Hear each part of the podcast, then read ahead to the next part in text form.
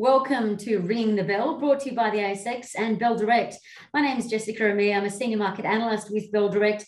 And today we're joined by Rory Cunningham. He's the senior manager of investment products at the ASX. Rory, it's great to see you and thank you so much for your time. No, thanks for having me. So, since 2016, we've seen the ETF market quintuple. It's now $100 billion. There's over 220 ETFs listed on the ASX, but today we wanted to cover the five major drivers of ETF growth and what investors need to know and be across. So, the first driver of growth is that the younger generation of investors are increasingly using ETFs. Tell us about that. Yeah, so we produce the ASX Australian Investor Study uh, every two to three years. And what we found in our latest study was that next generation investors, these are investors that are aged 18 to 24 years old, uh, one in five next generation investors actually hold ETFs. And actually, what we're finding is that one in 10 next generation investors said that uh, an ETF was their first ever investment. Um, and, and that's pretty incredible. But in the US, research actually shows that an ETF is now more likely to be an investor's first ever investment. The research also showed that 45% of next generation investors in Australia plan to buy ETFs in the next 12 months. So there'll be further growth in this space. Um, we're strong believers that Australia is a, a DIY nation and younger self directed investors are flocking towards ETFs. And the second major driver of ETF growth is that we're increasingly seeing investors buy ETFs to invest in megatrends. Yeah, so thematic ETFs are being used to buy into megatrends. And we've seen this kind of emerge over the last couple of years in what are called thematic ETFs. And these are really ETFs that are tracking specific trends that shape our economy. Uh, maybe if I can give you some examples, uh, ACDC, which is a battery tech and lithium ETF, uh, Cure, which is a biotech ETF, Hack, which is a global cybersecurity ETF, uh, ESPO or ESPO is a video gaming and esports ETF.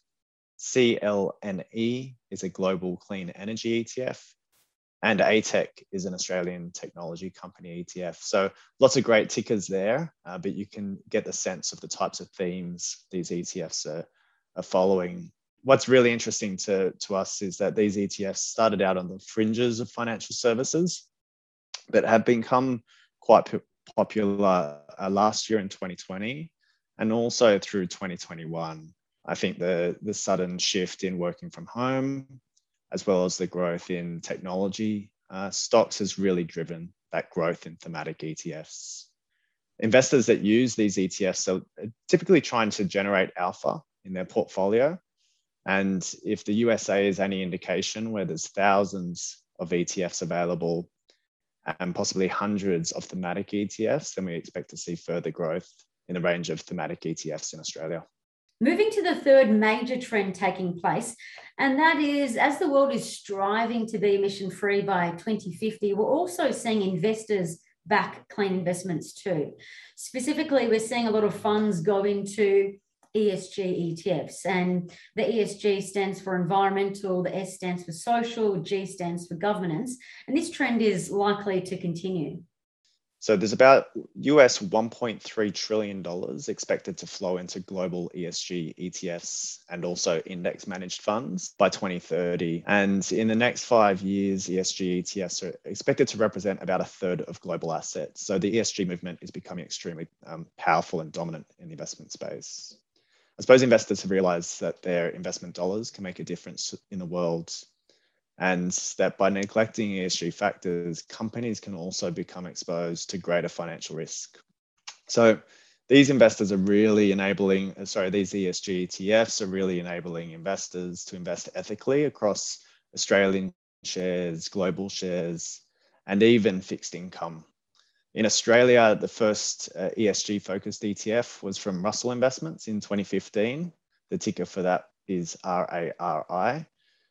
But there's now 15 ESG focused ETFs on the ASX with assets under management of over $4 billion. Uh, through 2020, the, the BetaShares Global Sustainability Leaders ETF, which is ticker ETHI, uh, featured in the top 10 of inflows for all ETFs listed in ASX. So investors really backing that ESG theme.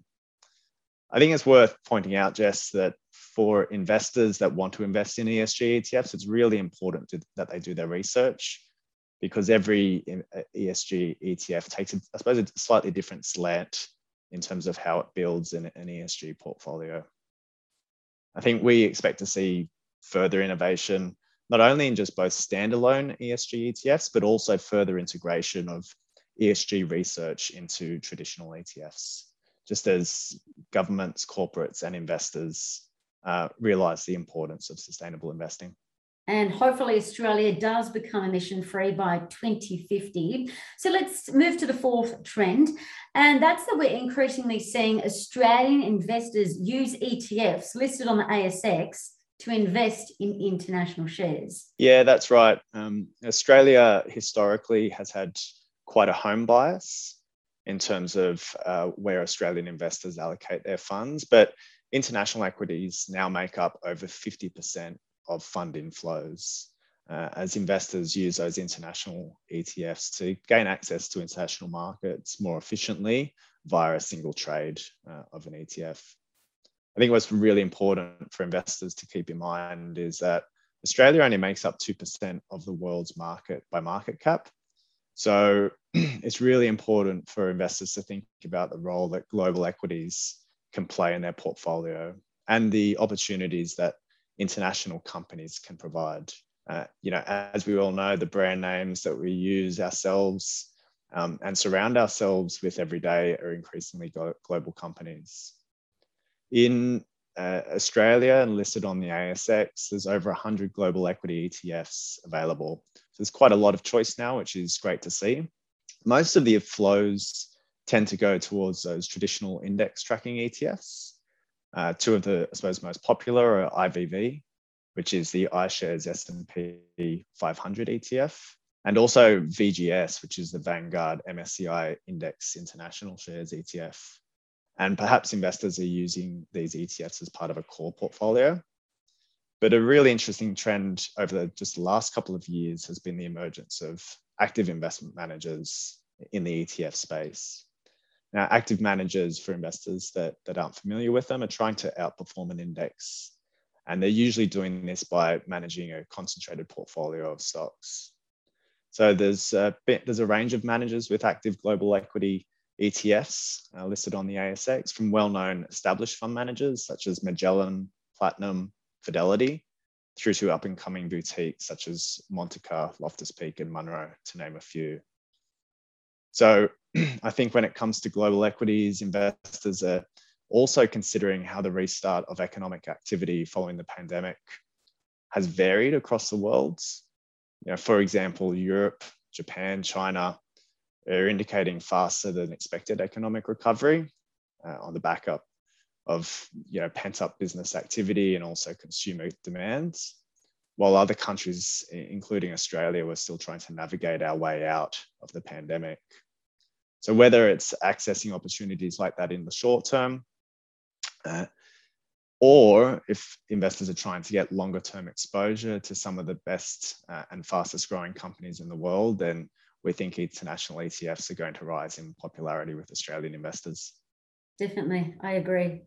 And the fifth major trend that we're seeing is that some investors, particularly some of the older generation investors, are buying ready-made, fully diversified ETFs, as in uh, they're looking for one ETF that's that's fully managed. Yeah, so multi-asset ETFs has been emer- an emerging trend over the last couple of years, and have definitely grown in popularity. And in fact, in the last year, we've started to see multi-asset ETFs feature in the top 10 of inflows. Uh, the Vanguard Diversified High Growth ETF, which has the ticker VDHG, is one of those ETFs. Um, some of the listeners today might not be familiar with multi-asset ETFs, so perhaps I should use an example. Um, let's say an investor wanted to build a balanced portfolio. This would typically involve allocating funds across the following asset classes, about 50% into equities, about 40% into fixed income or bonds, and about 10% into cash. And there's a, there's a number of other considerations there, but if we just keep it simple for now, uh, the range of ETFs that are available on the ASX means that investors can build a balanced portfolio across those asset classes by picking different ETFs that specialize in each of those asset classes.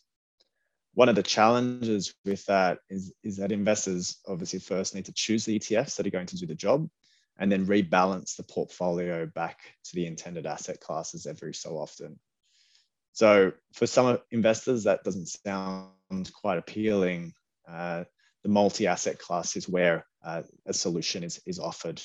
So an investor can buy one ETF that provides exposure to all of those asset classes and also takes care of the rebalancing.